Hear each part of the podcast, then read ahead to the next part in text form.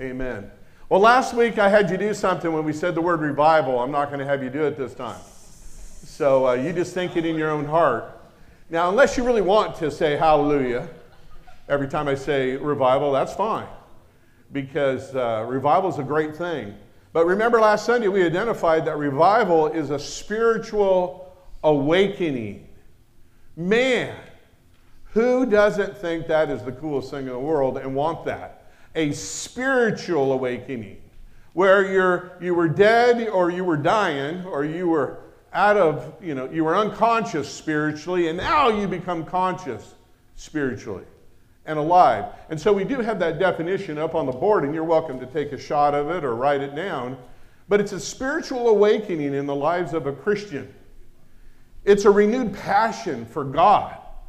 It's a, a renewed devotion to Him that in turn results in repentance. It, it, cha- it results in change. Change in a believer's life, in the power of their witness, and in the response of other people to their witness. That's what happens in revival. Man, revival is pretty cool, and we talked about the fact that revival happens at three different levels. One, it happens on a personal level, and we call it a personal quickening. That's where God meets you. You all of a sudden experience Him in a renewed way, and you have a new focus on Jesus, a new focus on His Word, a new focus on living holy to Him. It's a cool thing, but it's coming from God. It's that spiritual awakening that He brings to you on a personal level. And then there's local church revival, where all of a sudden those things begin to happen church wide. Because as fire takes off, it lights other fires, and then it jumps to other churches, possibly, in other areas of the community. But then we also talked about another type of revival, and that's a social awakening. And we've experienced a number of those throughout the history of man where all of a sudden something happens community wide or nationwide or worldwide, right? So many of those kinds of things. The Jesus People movement, the charismatic renewal, Azusa Street revival. It just goes on and on. The enlightenment and awakening that happened over in Europe, and the Welsh revival. And we could go on and on. And it's neat when these things happen because then new enthusiasm is definitely there. New power is definitely in the church. Millions of people are saved, and things are changed on our planet. Revival is a positive thing, isn't it? If, uh, when I said that, you think of Martha Stewart, right? Revival, it's a good thing, right? It is. Revival is a positive thing. Revival is a good thing. It's a wonderful thing. So here I'm here to ask you then why do people or individuals reject it? Why do they reject it if it's such a wonderful thing, a positive thing, a good thing? Why do some people want to squash revival? Why do they want to quench it? Why do they want to dismiss it not, as not being a big deal or, or not even being real? They want to dismiss it like it's not real. Why would some people be so willing to reject it before they're really ready to check it out? Get the evidence, consider what's happening, consider the truth of it, consider whether they should receive it or not. Why are we so skeptical about revival? Think about that. Why, why do we come and think, uh, revival is a great notion, but it's just not for me? It's not going to happen in my life. It's not going to happen in our group. Um, it's not really real. God moves, doesn't He? Somebody say amen to that. God is moving. It's in Him we live and move and have our being. The Bible tells us that. Paul told us that. So, what's the problem? What's the problem? Why do we reject revival? Well, Matthew Burkholder, or Backholder, he observed this about revivals. Revivals are always controversial events. There's a reason why people reject it. Revivals have always been throughout history a controversial event. And some of us, we just don't like controversy, do we? Some of us don't like disruption. You like, and I like my old little life, just around me so I can control it all and be comfortable and have it exactly the way I want it. I love those new vehicles where you can set the air conditioner to the degree you want it to be, which is probably 20 degrees colder than what my wife just sitting over here next wants it to be. But we can control it. It is nice. I love the fact of not having that disturbance. But a revival is a disturbance, it is a controversy. And I'm telling you something, when God moves and God does something great in, in the group of people's lives, the devil never, he never sits back quietly and passively takes the plundering of his kingdom. He doesn't do that. He doesn't do that at all. No. In fact, he pushes back, he hits back. You know what? So he's got to know this about revival. You got to tell you, yourself this revival is disturbing, revival is controversial, revival is full of power and change. And we want to know that so that we don't reject the next move of the Holy Spirit in our life the next move of the Holy Spirit in our church, the next move of the Holy Spirit in our world. And we don't want to do that over the same old controversies that have followed the work of God throughout history. There's always been controversy. Throughout history, people have rejected revival for many of the same common reasons as, as we're rejecting them today. The same common reasons that we're rejecting, they did in the Bible and in our passage today. You know that we talked about last week, right? We looked in Acts chapter 19. Paul was doing extraordinary, and when the Bible calls it extraordinary miracles, you know that it was. He was doing extraordinary miracles of healing and delivering people from demonic and devil devils that were within them or in their lives. And it said it was even so kind of extraordinary and different that even sweat rags that he would wear in work and aprons would be taken to people. If they touched them, they were healed. If they touched them, they were delivered. That was kind of extraordinary. We don't see those kinds of things today, even though we try to mimic it. They weren't mimicking anything back then. They were following the Lord's leadership and guidance right? Because they weren't just pragmatists, they were people who followed the promises of God and the direction of the Holy Spirit. And so they were doing a great work. Well, it still wasn't having an impact in, in the city of Ephesus. Paul was teaching, great teaching, still not making a big impact because Ephesus was a stronghold, a stronghold of idolatry, a stronghold of worshiping everything but the true God right? And so there wasn't much of an impact until one day where some guys decided, hey, this Paul, he has a lot of power in the name of Jesus. He's, the, I mean, he's commanding in the name of Jesus, and demons are coming out of people. Just like that. And he's doing it like it's no big whoop. He's commanding disease in the name of Jesus, and people are being healed. Well, we want to make a little bit off this religious, religion type stuff, and they were probably people who made their living through religious type means. So they go, let's just use the name of Jesus. Don't we all believe that we just use the name of a greater demon or a greater person? And when you evoke that name, it has power over these lesser demons and lesser entities that are within people, and we can cast them out. We can use Jesus' name like an incantation. Just say it. And so these seven brothers, they were out there and they were, they were sporting their business, and they decide they're going to cast out this demon from this one guy. And so they command, and they say, We command in the name of Jesus, Jesus that Paul preaches. Eh, don't you love that? I love that. to come out of him. Well, guess what? The demon talked back. Hey, all right, you're commanding me by the name of, the, of Jesus who Paul preaches? Look at, I know Jesus. And they're like, hmm. He goes, hold it. And I know who Paul is, but who are you? Who are you?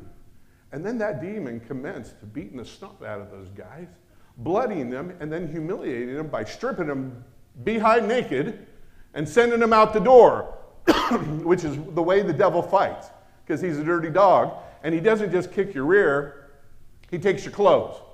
And we, we, we recognized last week that you know, right? If you come away from a fight and you're naked, you lost the fight. Amen? You're probably the one who lost the fight.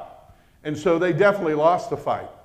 But news of what happened and how this demon responded, it went with, throughout this community. And we always think, well, these towns were so little. No, this was a community of at least 250,000. It was fairly large. it was known. News spread, and it spread by, like wildfire.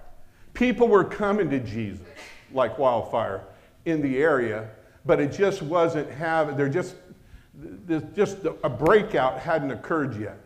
But what happened after they heard about what this demon had to say about Jesus and what happened to these seven men, all of a sudden people showed up publicly in the, in the square. They brought all their books, their spells, their books of spells, their books of incantations, all the witchcraft books that they had in their library. They brought them out to the center of the town and they burned them. There were so many books that the Bible tells us it was at least five to ten million dollars were burned that day. People didn't give up stuff like that. They would have put it on eBay just like we would do, trying to make some money off of it rather than just tossing it and, and ruining it and burning it. They could have made big bucks, but they said no. We are fine. And these are believers. These were people that were believers in Jesus. But they finally realized something. Hold it a second. We can't use Jesus' name as an incantation. In fact, Jesus is the one who uses us. We're not Lord over him, he's Lord over us. And we repent of the fact that we were holding on to these old ways just in case Jesus didn't work. And we're done with that because Jesus is Lord of all. Hallelujah. And the Bible ends in that passage that the Word of God grew in, and spread both in, in knowledge and in power throughout that region. Excuse me. Revival came. Revival came because one big mouth demon let everybody know who was really Lord of the universe. And they realized it for the first time. He's really Jesus, is really Lord. And so revival came. Man, revival is positive. Revival is a good thing, it's a great thing. We want God's movement, we need God's movement in our lives. And so that kind of sets us up for today. But with all great movements, there's going to be pushback. In all great movements, there's going to be people who reject it. And so today I want to turn, we're going to begin to read our passage, and we're going to read it one step at a time. And I'm going to ask my wife to bring my coffee up. Thanks, dear. I'm still dealing with this holding on cough. I'm not sick, but why don't you give her a hand for bringing it to me? Oh, yeah. All right. Thank you, dear. We want to begin to read this passage and find out why they rejected revival and see what it has to say to us. We want to make sure that we learn something and we don't go down the same path. So, Acts chapter 19, starting in verse 23, we'll read through 27. about that time, there arose a great disturbance about the way. A great disturbance. Do you get it? About the way. You know, I always wonder do I cause a disturbance in my life, in, in my family? Do I cause disturbance in the church? Do I cause a disturbance in my community? Hmm. I hope so. I sometimes don't want to, but I hope I do because that's evidence that revival is on its way or revival has come. And it says that there arose this great disturbance about the way. About the, the that's what Christianity was called then, the way. Because there was a way people lived, the way they believed, the way they functioned. And it said this a silversmith named Demetrius, who made silver shrines of Artemis or Diana. Oh, thank you, dear. Thank you, Brock. Give Brock a hand. All right. I called him dear. you know, big guys are always kind of gregarious, right? We love each other. So, um, uh, so a silversmith named Demetrius who made silver shrines of Artemis, which is Diana. You could just kind of substitute for that. He brought in a lot of business for the craftsmen there. He called them together, all these craftsmen, along with the workers in related trades, and he said, Hey, you know, my friends, that we receive a good income from this business.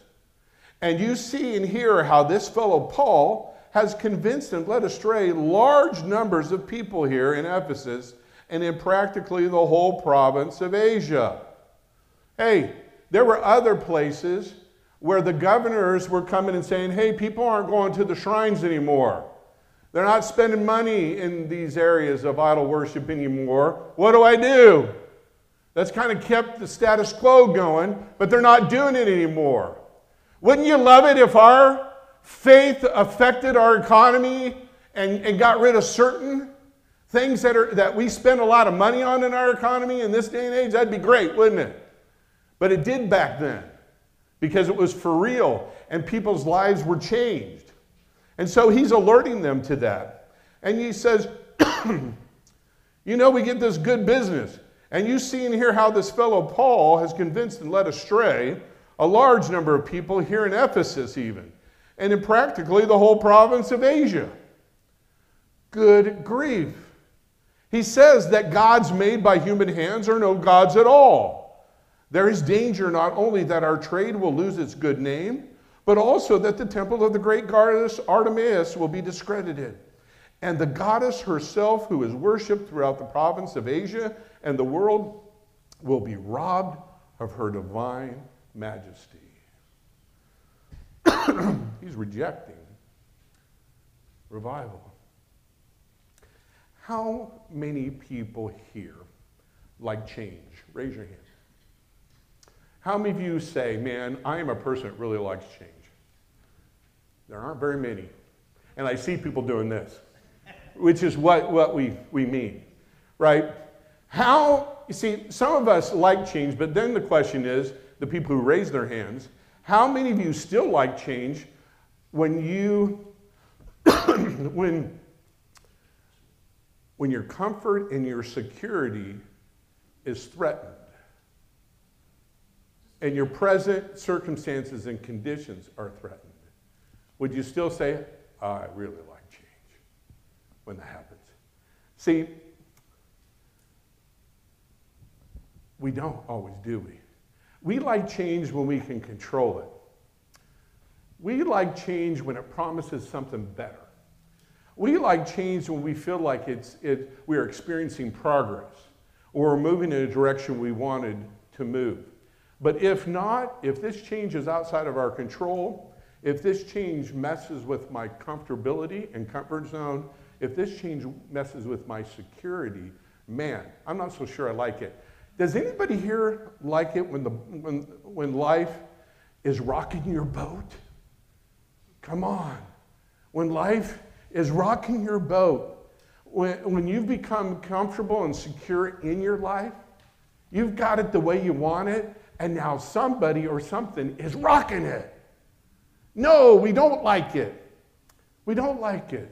However, if you've been lulled to sleep in a boat or lulled to sleep in life, and you're heading in the wrong direction, or you're heading, getting ready to go off a treacherous cliff to certain destruction, you want somebody to rock your boat. You want somebody to wake you up. You want somebody to say, hey, you're getting ready to go off a cliff, don't you?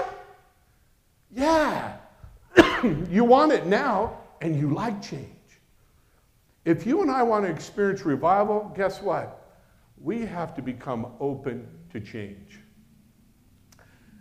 That means that most of us who didn't raise our hands, we've got to be more open to change. If we want revival, we've got to be even open to disruption.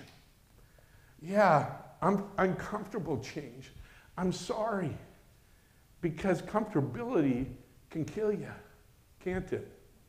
It really can. Demetrius and his craftsman buddies in our passage, they were comfortable and secure in their careers, in their lives, and their spiritual beliefs the things they built their lives around, they were comfortable. Look at, they really were. And now all of a sudden, guess what? Somebody is coming and threatening all that. You might have found yourself at the same meeting with them, wondering, what should I do? Because something is trying to turn my world upside down. See, these, these guys who gathered, they had what we might call a fixed mindset over a growth mindset. I've mentioned this a little bit before, and I want to mention it again, but I'm mentioning it in a little more detail today. They had a fixed mindset. They had a fixed mindset about life. Maybe you have a fixed mindset about life. These are the characteristics that really uh, surround a fixed mindset. Evaluate whether you have it.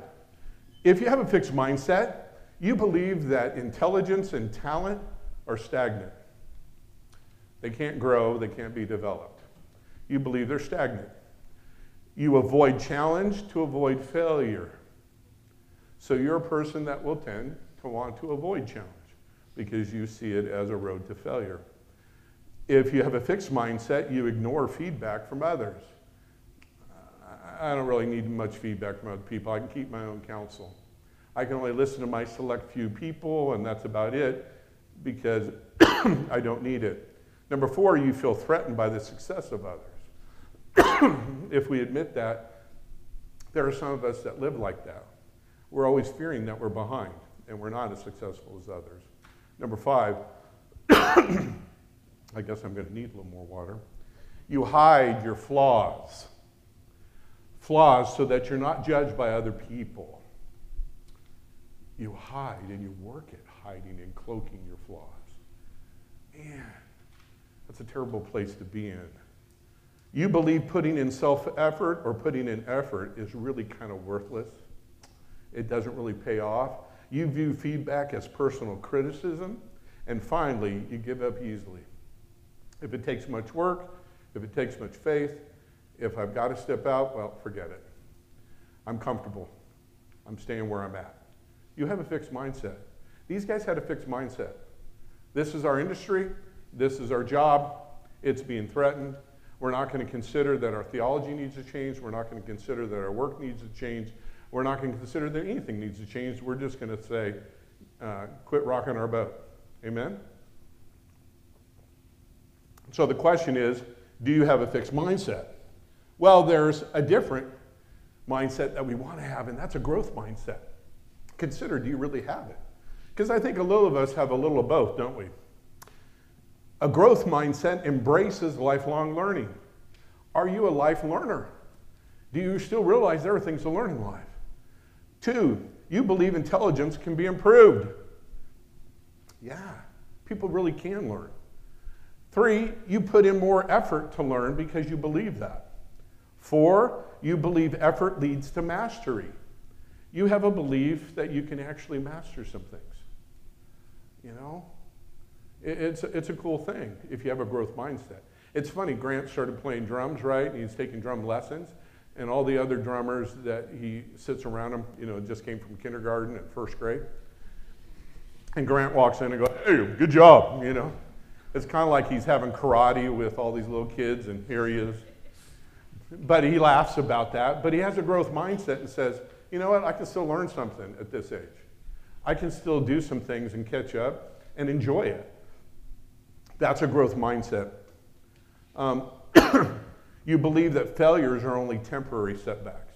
You believe failure is not final. I love that because I do believe that. Failure is never final you can always, if first you don't succeed, try, try again. Um, you view feedback as a source of information.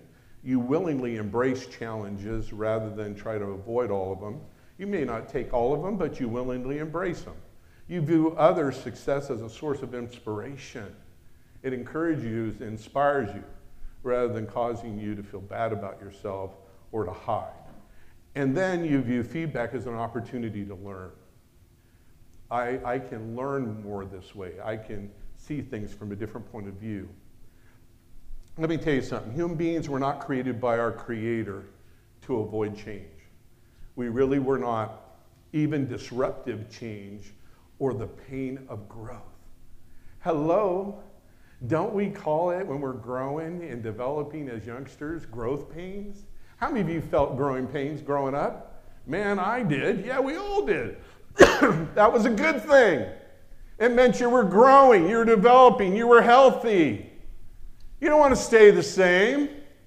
So, see, we, we had to have disruptive change. Man, we, need, we still need to develop that, that attitude as we move through every stage of a developing season of our lives, even. To be a believer who embraces and experiences normal and necessary ongoing revival, you have to, be, have to be a believer with a growth mindset. I can grow today. I can go further today. I can be more today. I can make a difference today. You got to believe that. Because you have a God who's a giver, a God who's generous, a God whose mercies are new every morning. Great is his faithfulness. He wants you to be fruitful and bear fruit more abundantly. God desires that. And he wants us to keep going with that. Doesn't mean you're going to be like the person next to you, but it does mean that you can keep growing. Otherwise, you have this fixed mindset, and this fixed mindset will always naturally reject revival, and it will see any threat to comfort and security as a bad thing. Yet, if your beliefs about God or if your core values for life are wrong, wouldn't it be nice to discover that sooner than later? If they're not right, then f- find out they're not right so that you can change. Think about this. Where am I resisting change? Good change, simply because it makes me uncomfortable and insecure. Ask yourself that right now and jot it in your notes. This is where I'm resisting change, good change, simply because it's uncomfortable and it makes me feel insecure.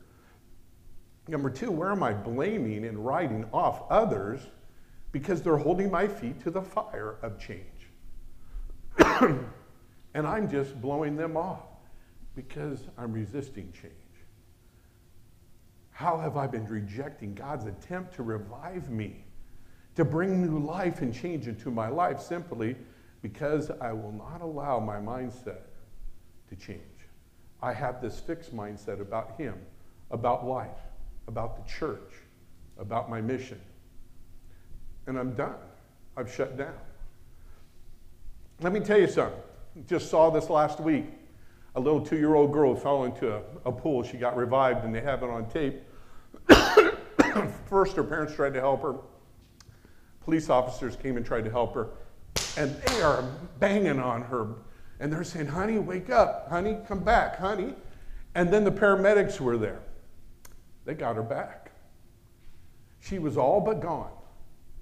She was all but gone, but there was still the possibility of life there. And they revived her, and she back. Breathing, talking, sitting up, eating, fine. She was revived. But had somebody not brought uncomfortable change into her life, she would have been dead. And that's how we have to see it in life. We remember revival is a spiritual awakening. You and I get awakened when we come to the Lord. He puts His Spirit within us, He makes us a new creation. We become brand new. We have fellowship now with Him. but we have to keep fellowshipping with Him. Life has a way of grabbing our attention and our energy. And if we aren't careful, we don't spend time in fellowship with Him. We don't spend time being renewed by Him and by His Spirit.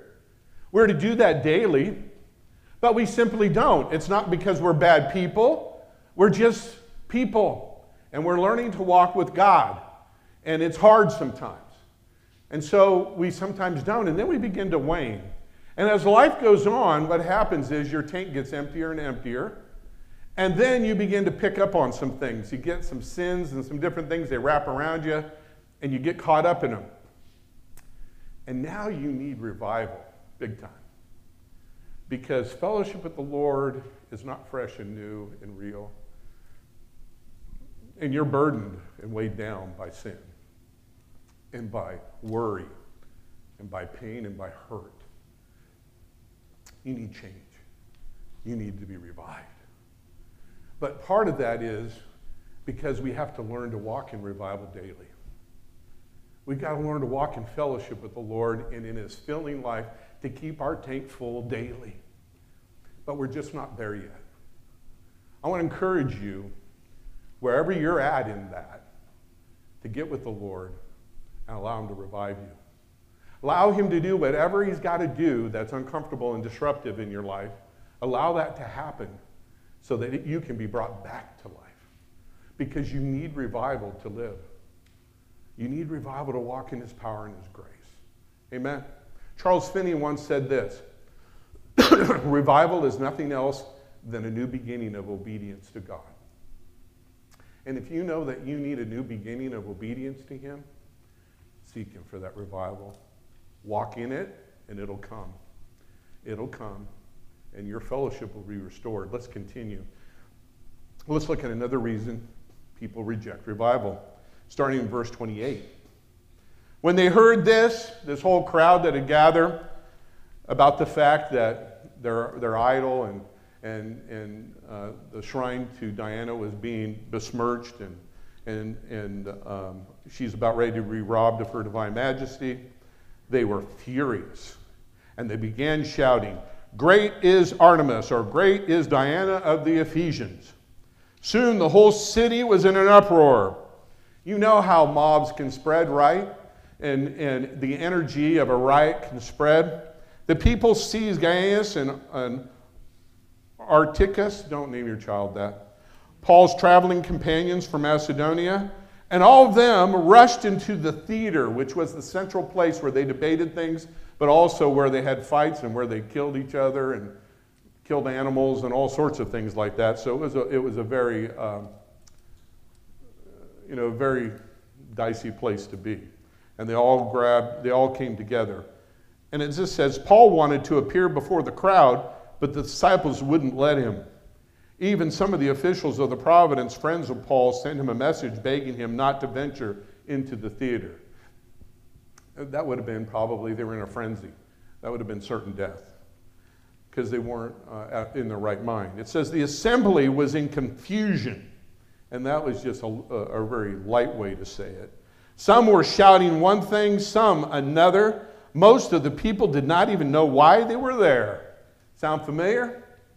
The Jews in the crowd pushed Alexander to the front and they shouted instructions to him. He motioned for silence in order to make a defense before the people. But when they realized he was a Jew, they all shouted in unison because they were Macedonians and, and they felt like their goddess was being besmirched. And so they don't want a Jew up there. Come on. and so they all shouted in unison for two hours Great is Artemis of the Ephesians. Over and over again for two hours. It's worse than Florida State's. Uh, uh, uh, uh, if I ever hear that again, it'll be too soon, but I just did it. It was worse than that. Over and over again, they shouted. Wow. So we see that other people, others reject revival for a simple reason they choose offense over the truth. They get offended. Their civic uh, dignity gets offended their, their theological beliefs get offended, they get offended. And they embrace that over truth. Offense or getting people to be offended, some people have read, read the book by John Bevere called The Bait of Satan. Offense truly is the bait of Satan. it's, it's one of his oldest tricks to get people distracted, to destroy the unity in the church, to keep people from trusting God. Get people offended. Get them offended so that they don't obey the Lord, so that they don't seek revival. Get them offended. People can become apprehensive about revival. People can get offended by revival in a number of ways, and I want to mention just a few. For instance, the fear of God moving supernaturally. How many of you have ever been afraid of God and his movements in a service? Some of you might have. I've heard people say that, and I remember when I came into the church, I'm wired differently. and so I don't react the same as some people. But I remember hearing people go, Oh, I heard them praying in tongues. I heard them jumping in worship. I heard them doing it. I got scared. See, I would always go, Scared of what? What are you scared of? I mean, they weren't holding snakes around, were they, that were venomous? No.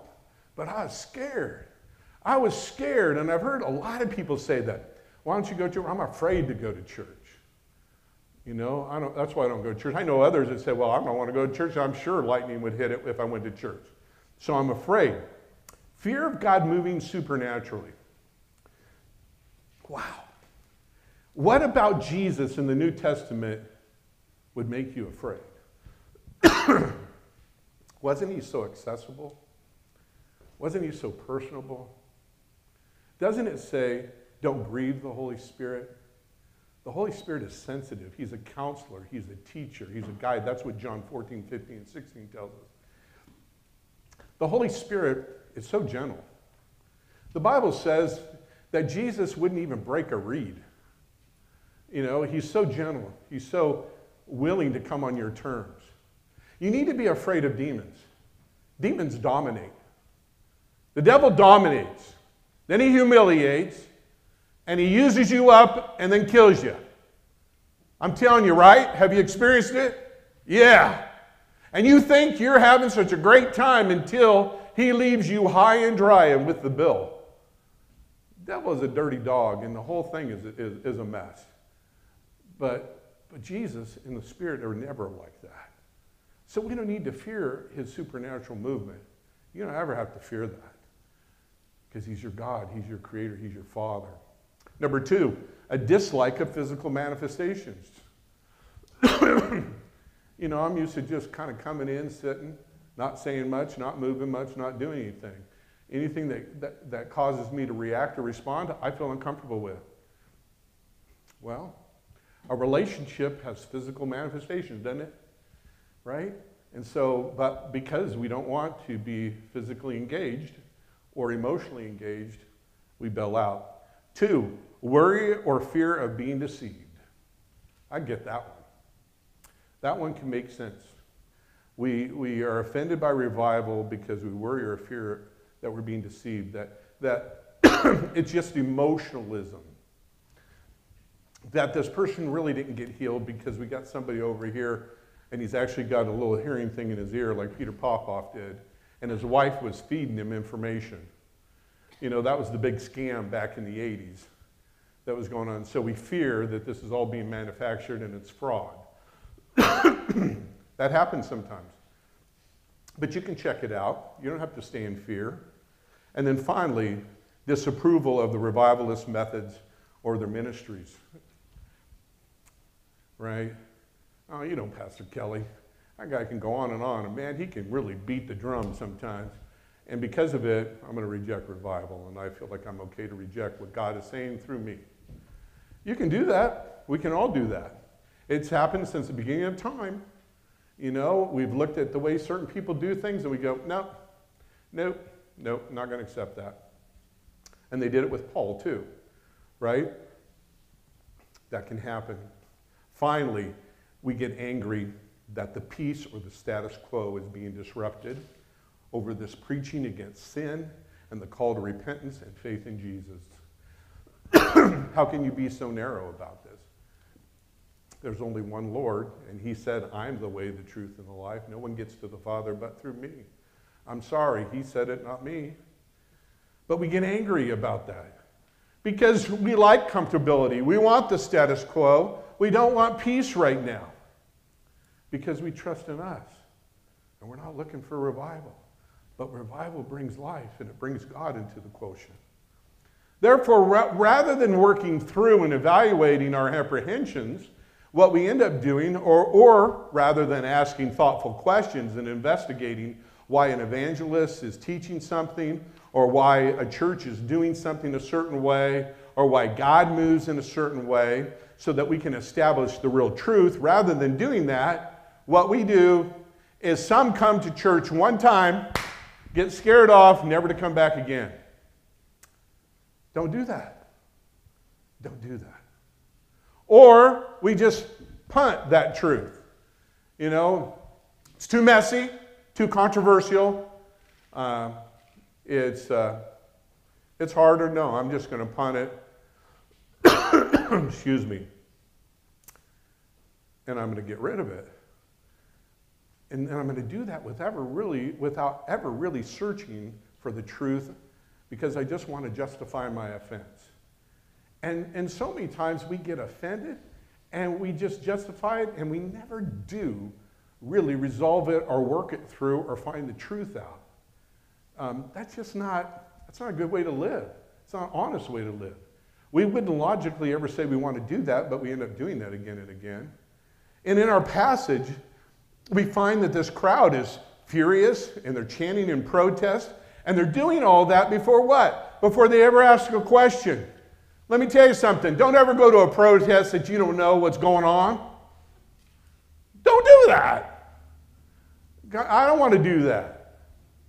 Let's not do that. Without, without ever interviewing the appropriate parties, without ever taking any time to investigate, know why you're protesting if you're protesting. These people assumed a lot, didn't they? And they jumped to conclusions. In fact, what it says in verse 32 out of the momentum of the mob, it swept many people into this conflict, and it stated most of the people didn't even know why they were there. But they're screaming and they're yelling. Don't even know why they're there. Don't even know what it's about. Innuendo, misguided anger, half truths have kept countless people from revival.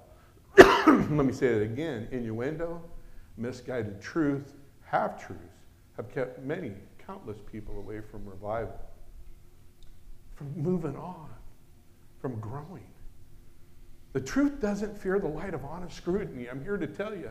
The truth does not fear the light of day. Don't be afraid. However, the trouble is, many people are quicker to be offended than they are to honestly check out a truth or, of something. We just want to run around and be offended. Let's repent of that. Have you found yourself being too quick to choose an offense over a truth or over really seeking the truth? To see things one way, your way before God, giving God and others the benefit of the doubt until you've actually talked to people, you've asked questions, you've gathered solid evidence, you determine the truth. Let's stop doing that as people. We've all run into that in our relationships with others, haven't we? Who have signed and sealed and put the, the, stamp on us without ever talking to us, judged us, threw us in the cell, and walked away, and threw the key away without ever investigating anything honestly, and missed a great relationship with us, right? And us with them. And the same is true with God.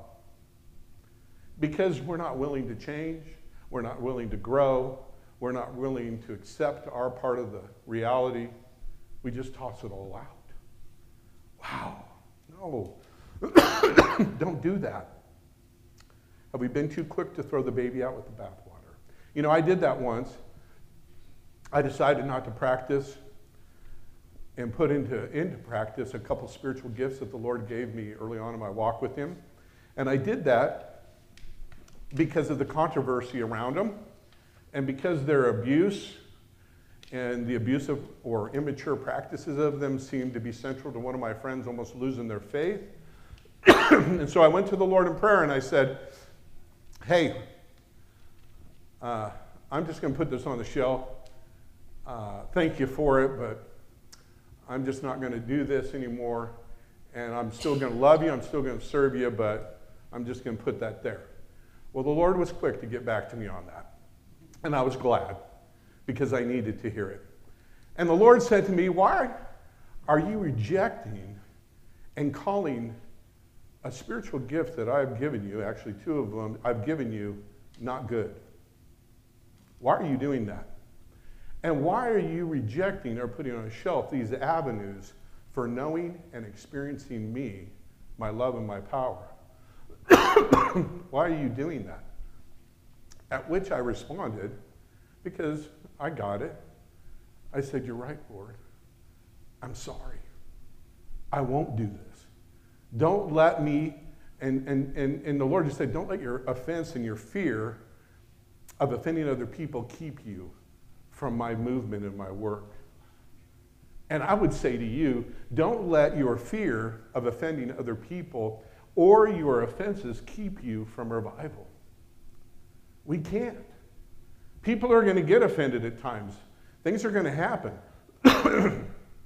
but we have to be real about it. We got to keep seeking the truth. So, people reject it because they, they, they accepted, excuse me, I'm sorry. I'm coughing and I, I forgot my way. And where am I at here? Because they chose offense over the truth, right? Here's the last thing. And man, this is going on. Finally, the clerk was a man of government. He comes on the scene and he comes into this crowd. He's respected by them, he quiets them down, he gets their attention. But instead of this, because he was a man who had respect of the people, instead of inspiring them toward positive change, what did he do? He pacified them with this pragmatic message and reasons to maintain the status quo. That's what he did. He's a great politician. His message was don't think too deep about this. Don't evaluate what you believe. Don't change. Just keep doing what you know. Just keep doing what has worked for you, and it will all be okay. Now get back to normal, get back to your work, go home, and you won't get in trouble. Because that was the other thing trouble is going to come for you if you just don't take this message of status quo. C.S. Lewis, in his book Screwtape Letters, Wormwood is the senior demon he's instructing Screwtape, a novice demon, in his training, and he tells them this A moderate religion is as good for us as no religion at all, and even more amusing. I love that. A moderate religion is as good for us as no religion at all, and even more amusing because it doesn't work. Keeps him from revival. And then he said in another place, Wormwood remarks, Indeed, the safest road to hell is the gradual one, a, the gentle slope, the soft underfoot, without sudden turnings, without milestones, without signposts. That's the safest road to hell. Keep them on it. Keep them on it. Wow, that's a scary thought, isn't it? We can become so practical, so cautious, so careful, so pragmatic in our life that we reject anything that disturbs or calls for real change. Can't we? Oh my gosh. Here's don't let controversy cause you to reject revival. Revival changes things, revival disturbs things. Don't allow yourself to be lulled asleep. I want you to stand with me as we close. Anytime God moves in the midst of a people group, anytime God begins to move in a person's life, there will be pushback. When I was first listening to the messages of salvation and of change, I had all sorts of voices in my head. It said, Don't listen. You're going to lose control of your life. You're going to be weird if you surrender everything to Jesus and He's going to not make you normal. And you're not going to really be yourself. You're not going to have fun anymore. You're not going to be able to enjoy life anymore. You're going to have to limit yourself and live a very austere life. All those things were lies. He exaggerated all those things like he has in your life to keep you where you're at. Satan will not allow God to move. He's trying to fight it. He doesn't want you to progress forward, and he'll never allow it without a challenge in some ways. And Grant and I both have talked about this pattern in the book of Acts. God will begin to speak and lead, the disciples will go do great things. God's kingdom will break out in a mighty, miraculous way to deliver, to heal, to save people, and then there'll be pushback. There'll be pushed back through human beings, but human beings that are directed by the devil himself to keep the status quo. to challenge it. And that will happen. And sometimes it's very severe. and then after it's over, the church and believers experience a time of peace until this cycle starts again with God moving, and then the evil one pushing back, and then peace, and it keeps going. And that's the cycle. Bible commentator Arthur Pierson wrote this this, this chapter teaches all of us a permanent lesson that when disciples have a true revival, society gets a revolution. You hear that? When disciples have a true revival, society gets a revolution. When an individual believer, when a, a husband, a wife, a father, a mother gets revival, their family changes and gets a revolution. How much revolution have we seen because we came to Christ? How much revolution do we see in our marriages because we're in Christ? Do we need revival? When, when we get revival, our job site changes. When we get revival, our church changes. We all need it, don't we? Say amen to that. I need it. Amen. Because I want change and I want revolution to continue. I want growth to continue, healing to continue. And we all need it. He goes on when the Spirit moves mighty upon children of God, we may look for other mighty movements among unbelievers. And we need not be dis- surprised if the devil comes down having great wrath as though he knew his time was short because he's trying to take care of it.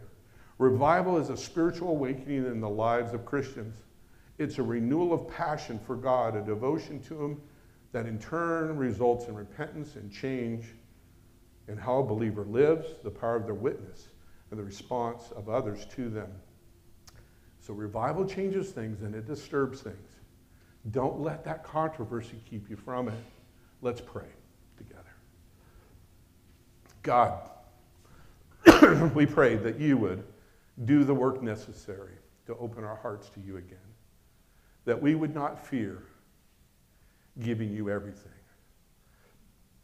The evil one has lied, but he's only lied to try to kill, steal, and destroy in our lives. Um, God, give us, give us the power, give us the inspiration to seek after you, to seek after the truth, to answer our questions, to deal with our issues, to deal with the things that hold us up from surrender, to deal with the way we live that is wrong and do it with you because you bring revival into our lives. God, show us this morning how much we need you and give us the courage to hand you our heart and to open our heart completely to you. Come in and become the new Lord of our hearts, a new Lord of our lives. Bring us into a, to a new place of freedom and growth and fill us with your spirit, a new place of fellowship. Lord, that we might be able to move on in greater power and maturity in Christ. God bless us, and may we grow as a light even to the community that our witness to them and our effect upon them will be even greater too because of your movement in us. Lord, make us believers that just keep moving daily and weekly from revival to revival on a personal level and then on a church level and then beyond. God, we ask this in Jesus' name, and we all said together, Amen.